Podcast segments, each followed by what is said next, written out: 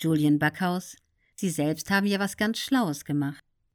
Sie haben aus der Not eine Tugend gemacht und für ihr neues Album einen Song mit ihren Fans zusammengemacht, mit Videoschnipseln.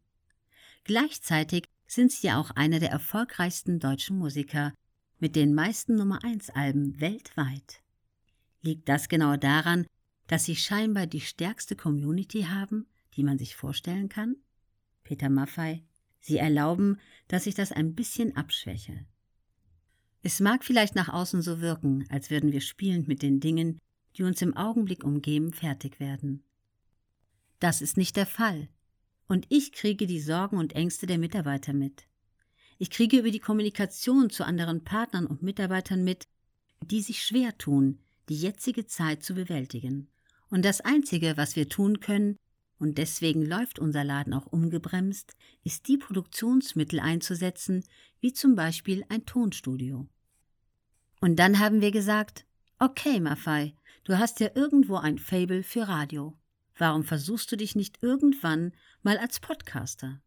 Also haben wir ein kleines Radioformat in Gang gesetzt und ein TV-Format dazu und haben eine Kette von Sendungen gestaltet mit Leuten, die wir zu uns einladen. Artist Radio, Artist TV, so könnte man das bezeichnen. Und damit haben wir uns in den letzten paar Wochen emsig beschäftigt. Das war auch sehr zeitintensiv. Ich habe sowas noch nie gemacht. Und ich habe auch keine Ahnung, ob das irgendwie mehr oder mäßig funktionieren wird. Trotzdem ist es eine schöne Aufgabe gewesen.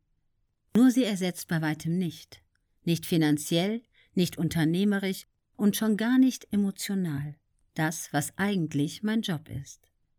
Nämlich im Studio Musik zu produzieren und damit irgendwann mal auf eine Bühne zu gehen. Es ist ein Ventil, eine Möglichkeit, Alternativen zu erzeugen. Wenn man es schaffen würde, und daran arbeiten manche und wir auch, aus der Summe aller Alternativen wirtschaftliche Perspektiven zu entwickeln, dann würden wir über diese Zeit hinwegkommen. Aber das muss sich erst zeigen. Das Risiko, dass es nicht aufgehen wird, das ist jeden Tag da.